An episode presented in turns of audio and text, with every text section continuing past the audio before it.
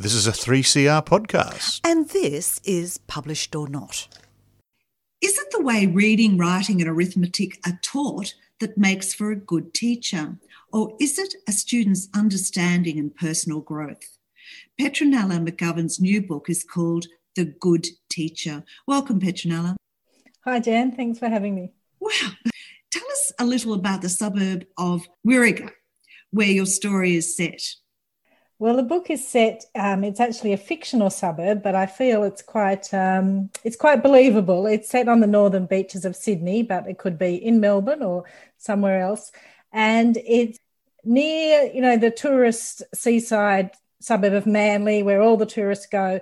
But Wirraga is just across the freeway. It's at a dead end, so the tourists don't reach that. But it's a lovely old 1960s suburb, five minutes from the beach, backing onto bushland and it's a sort of place where people buy a house and then they never leave because it has so many wonderful aspects. It has that so, village feel, but being close to the beach, there's limited rentals. And into this community come Luke and Gracie. Who are they? So, Luke and Gracie have moved to Sydney for a um, medical specialist to help with Gracie's uh, unusual rare disease. And Gracie's a four year old just about to start kindergarten, and Luke is her father. He has lost his wife in the bushfires in Victoria, and he's grieving and also trying to do the best for his daughter. Well, Gracie is starting school and is put into the good teacher's grade. So tell us, who's the good teacher? Well, Alison is the good teacher of the book. Yes, and Gracie comes into her class and Alison has been teaching at this school. She grew up in Wirraga. She's been teaching here for 12 years. So she knows the community and she is known as the good teacher. But something has recently happened for Alison. Well, no, it, it is late January, the start of the school year. And Alison is talking to the Scottish school secretary.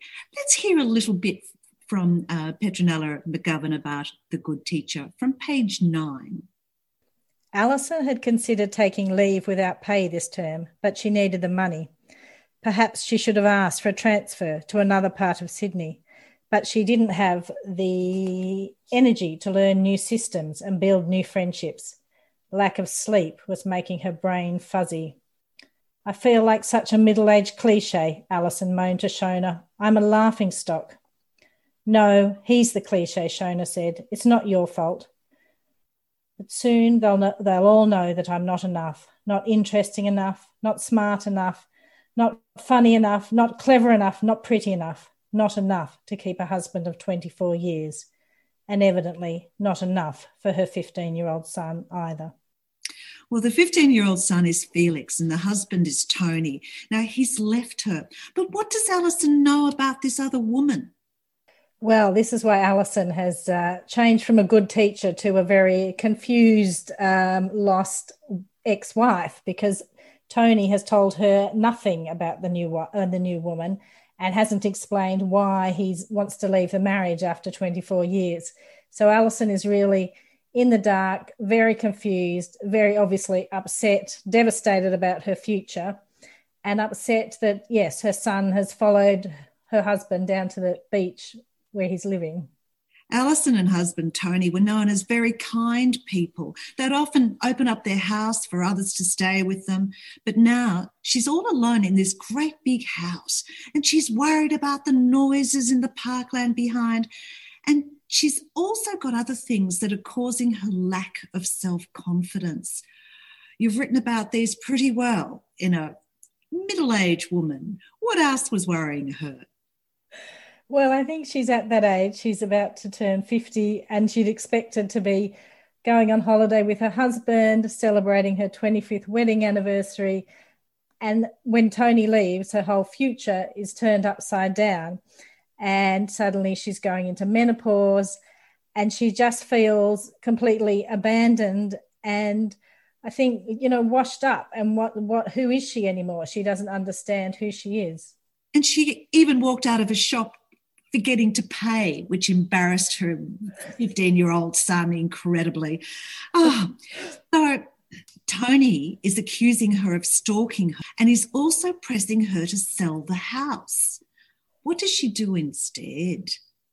So Alison takes all the love that she had for uh, Tony and her son and puts it upon Gracie, who's this vulnerable, motherless girl in her class, and starts getting very involved in Gracie's life to the point where she works out a solution to her kindness and to stop Tony selling the house, where she invites Luke and Gracie to come and stay with her for a few weeks. And so that fills the house with people and also stops Tony from trying to sell too quickly. And to thank Alison, Luke offers to take her out for dinner and offers to be her wingman because there's quite a bit of an age difference, you know. And because of this, Alison has her first one night stand. that was a funny bit of writing. Well, it's there's a lot of emotion going on elsewhere. So I felt, you know, the reader needs a little moment of humour and amusement. Yes. So Alison, um, so Alison's 49 and Luke has just turned 30 and he says i'll be your wingman and she's like i haven't dated since you know since i was at university i've been with tony so long and they go to a bar and uh, yes, yeah. and his word, Luke is a very good wingman and helps her find Emmanuel to have a uh, a meeting with, a date mm-hmm. with. One night stand, or will it be? Luke is working at Nico's gym. He's very popular there, and he also catches the eye of Maz. He's she's but, eight years younger, but tell us about her. Well, Maz is um, young, enthusiastic, energetic, fit, beautiful, gorgeous, and a little naive, mm. but hmm. quite ambitious. So she is looking to uh, expand her career as a gym instructor and she's looking for other ways to go online and do more with her career. She finds Luke very attractive, but understands he has, yes, he's not quite the right time. Maz comes from a family where food means love. And she's very concerned about her overweight father. Why is that? Yes, her father has uh, arthritis in his knees and he has high cholesterol. And Maz, being a, a, very enthusiastic gym instructor, is trying to convince her father to lose weight and her mother. And it's really brought on a lot by a tragedy that happened when she was working at the gym. And she doesn't want to lose her father. She loves him, obviously, and loves her family. So she's the opposite to the rest of her family who are, believe bacon and eggs and a, a, nice stew is the answer for everything. And she's trying to eat um, chicken breasts and salad. She really wants to be what they're not. She wants to be fit and also wealthy. So, what business does she get into on the side? So Maz starts looking into supplements, which a friend has been doing in Thailand and sending over bodybuilding supplements and a range of supplements for the gym and she gets more and more involved with Luke and Gracie. And she decides that perhaps mm-hmm. she could help Gracie as well with some supplements. There's also diet suppressants. So, and she wants to use a father as a before and after with the diet as suppressants. And the, the local community get to know that she's in bringing in some chemicals. So it's even Felix who's taking some supplements for extra muscle. If Alison, his mother, knew about this, what would she think about it? Well, Alison would be absolutely furious. She doesn't, she comes from a very scientific family. Yes, she doesn't believe in any kind of alternate medicines and supplements. And she would be furious that Maz is selling, you know, natural natural supplements to her 15 year old son for uh, bodybuilding. And I guess playing on his, he feels he's a bit underweight and not quite as good looking or as as strong as as girls think as a teenager. And yes, she's Maz is kind of playing onto that um, fear that he has. Now, little sick Gracie has very strict food guidelines: no sugar, no nuts. But what does Alison do to cause problems for Gracie? Well, unlike some of the other characters, Alison does like to eat all the uh, so called bad foods and she particularly loves ice cream ice cream oh. is the one thing she shares with her with her own family who've left and so yes she's often giving gracie a secret ice cream to cheer her up And then she accidentally gives Gracie a cold. So she sneaks in a bit of cold and flu syrup and worries about that.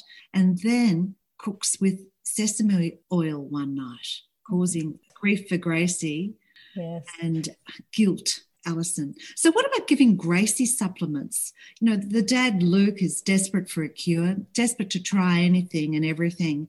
And there looks like there is a possibility of a cure in America. What's that?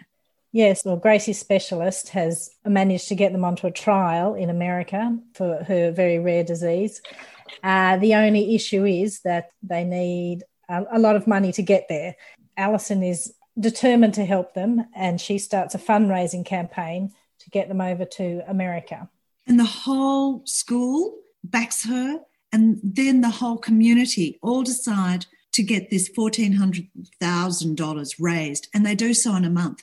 So by the end of part one, Luke and Gracie are off to Chicago. But then Maz gets a letter about her business. Who's it from? So Maz gets a letter from the Austra- Australian Border Force saying that her supplements have been seized and contain some illegal chemicals that are not permitted in Australia. And, and Maz is, is importing a number of different supplements, and she's not sure which supplement it is and who received it. And she's very scared and worried that she's going to be arrested by the police, but also worried about who she might have harmed. This is just part one. And as I say, there's three parts to this story, and the twists and turns go from good intentions to betrayals. Now, we can't talk about any of this because it's all such a surprise as you keep on reading. But what I have loved is you collected so many inspiring quotes and mottos and slogans you know, from gym walls to hospital wards. And where did you get them all from? I actually had a lot more before I cut some out. Well, I think it really just ties in with the characters. So Alison is reading Aesop fables to her class and she's trying to make them understand kindness through some of the fables and the morals. And Maz is a you know, very optimistic young gym instructor who likes a good positive motto. I, I have to remember what hers is now. destiny. Be, be in charge of your destiny. Yeah, be in charge of your destiny. um, you know, uh, failure is only a mindset. Now, in comparison to the Aesop fables, which are no one is too weak to do good, and it's just it. This contrast is wonderful between those health gym slogans and Aesop fable morals. Look, as well as enjoying the Aesop fables, I particularly like the alliteration of M words in this book. Being a victim can, it makes or mars and then there are the Machiavellian machinations and the Munchausen syndrome. Look at all these M's. Were you aware of all of these M's? Not until you said it, but there, there you go. Yeah, so there's a bit of a I've forgotten about the Shakespearean quotes as well. Yes, yes, there are definitely a lot of different uh, quotes coming in from different places to uh, align with various characters and their motivations. Another M word with their motivations. Yes. I've got to ask did Felix finish writing his essay on Othello? he did. He finished, yes. As much as he hated it, he got it done. and it, of course, it plays against the whole of the, the plot of this story, all the betrayals that are going on in Othello and in real life. Well, Petronella McGovern's suspense novel of kindness and betrayal culminates when the good teacher crosses the line from professional to personal. Thank you very much, Petronella. Thank you, Jan. It's been a pleasure. And now it's David's turn. A murder, a suspect found at the scene, and 12 hours to find an answer. S.R. White provides an intriguing insight into the interview process behind an investigation in his crime fiction novel, Hermit. So, Steve, welcome to 3CR. Thank you for having me. Good to be here, David. Now, a country shopkeeper has been murdered, Lou Cassavet. The police have a suspect, Nathan Whitler. But can you explain to the listeners the 12 hour limit they have to uh, interview Nathan. Yes, so this is set in a, a, fictional town in Australia. So I played a little bit fast and loose with the law. But the basic premise is that uh, Nathan Whitler comes into the station and refuses to have a lawyer, says he's fine, he doesn't need a lawyer, but also refuses to talk. So the setup is basically Dana, the uh, investigating officer, has to try and tease out what's happened before the court decides that he must have a lawyer, whether he wants one or not, and appoints one for him. Once the lawyer's appointed for him, of course, the first thing the lawyer's going to tell Nathan to do is to shut up and say nothing. So Dana's on a time scale of 12 hours at best, but she has to give rest, she has to give recuperation, she has to avoid any sense that she's bullying or cajoling him, but still get to the truth. Now, Nathan is an unusual character. He is the reason for the book's title, Hermit. But how much can you give away of his background? Okay, so the, what they know at the beginning is that there's basically a 15 year gap in Nathan's life that they can't fill. They can't find any information from tax, from bank records, no phone, no address, no car. Um, his life is just a black hole for 15 years. And because it's a black hole, they have no way of knowing who he is, what he's done, whether he's dangerous, what crimes he may have committed. He's just completely off the radar. And for the investigators, that's a big problem because it means they have no starting point. Nathan is also very idiosyncratic in his behaviour. Eventually, he opened the water bottle and poured. He tilted the cup as if he were pouring a beer. The glugging sound was incongruously loud. She watched him scrape the cup's rim along the side of the bottle to catch a drip. He didn't take a drink. Instead, he turned the water bottle so that the label faced him.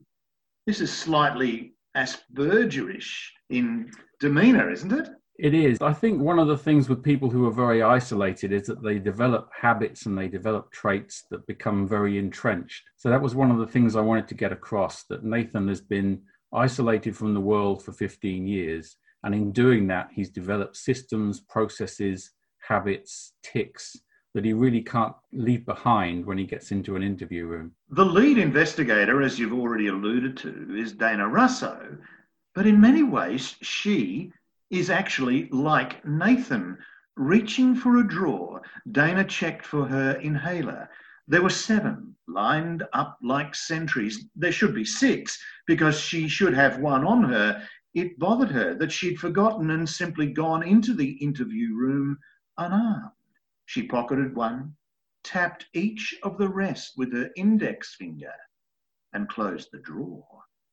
This is obsessive compulsive behavior, but she's not necessarily a hermit like Nathan, but in many ways she is. There's a connection between these two. Very much so. Um, Dana's an introvert and an introvert in an extrovert world. So she also has habits and ticks and processes. And the book really plays off the interaction between the two in a sense that they have a shared connection, even though they're on opposite sides of the argument.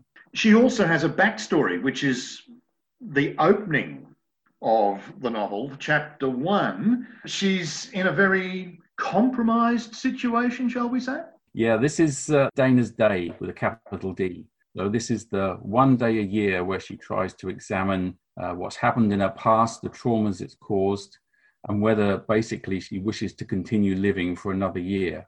So, on this day, she's very much on a knife edge emotionally and psychologically and yet she's dragged into this investigation because she's the one person who can solve it. So, really, we've got two similar characters in a way, and their interchange is part of the interview process.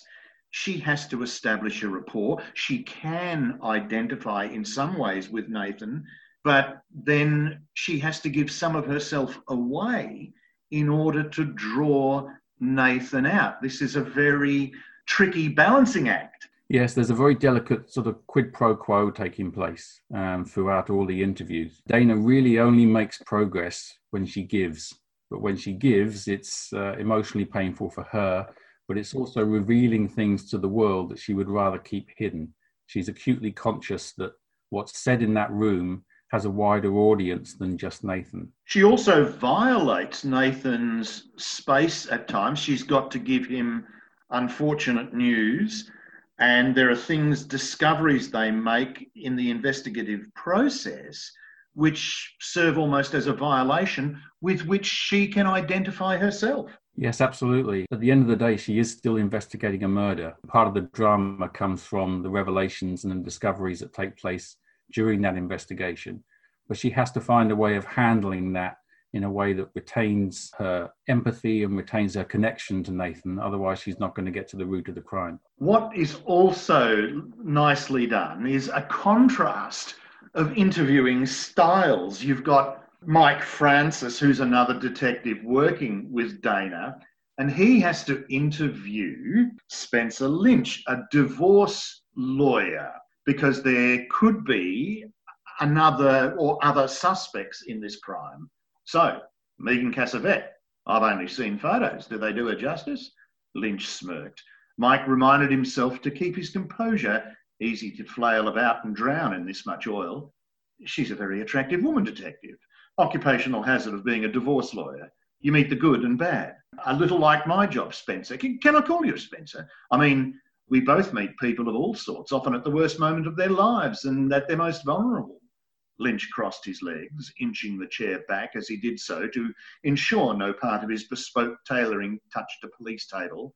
I'm the lawyer, but often they want a human touch. Mike crossed his arms and gave a level gaze. Must be a tricky balancing act, Spence. What with your ironclad code of ethics? Lynch tried to control a flicker, but he had a slight blink that would lose him a fortune at poker. A little unlucky for a negotiator of divorce spoils, Mike thought. Oh, Lynch asked, is there a point to this line of questioning? Mike jabbed at the file with an index finger. Witness.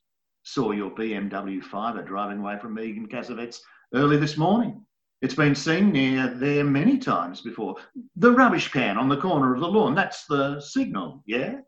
Lynch's embarrassment rose from collar to scalp in two seconds.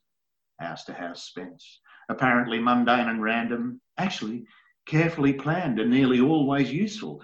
We're very diligent about that sort of thing. Mike paused. Lynch coughed and glowed red like a ripe apple. We searched the Cassavet house used bed sheets in the washing machine.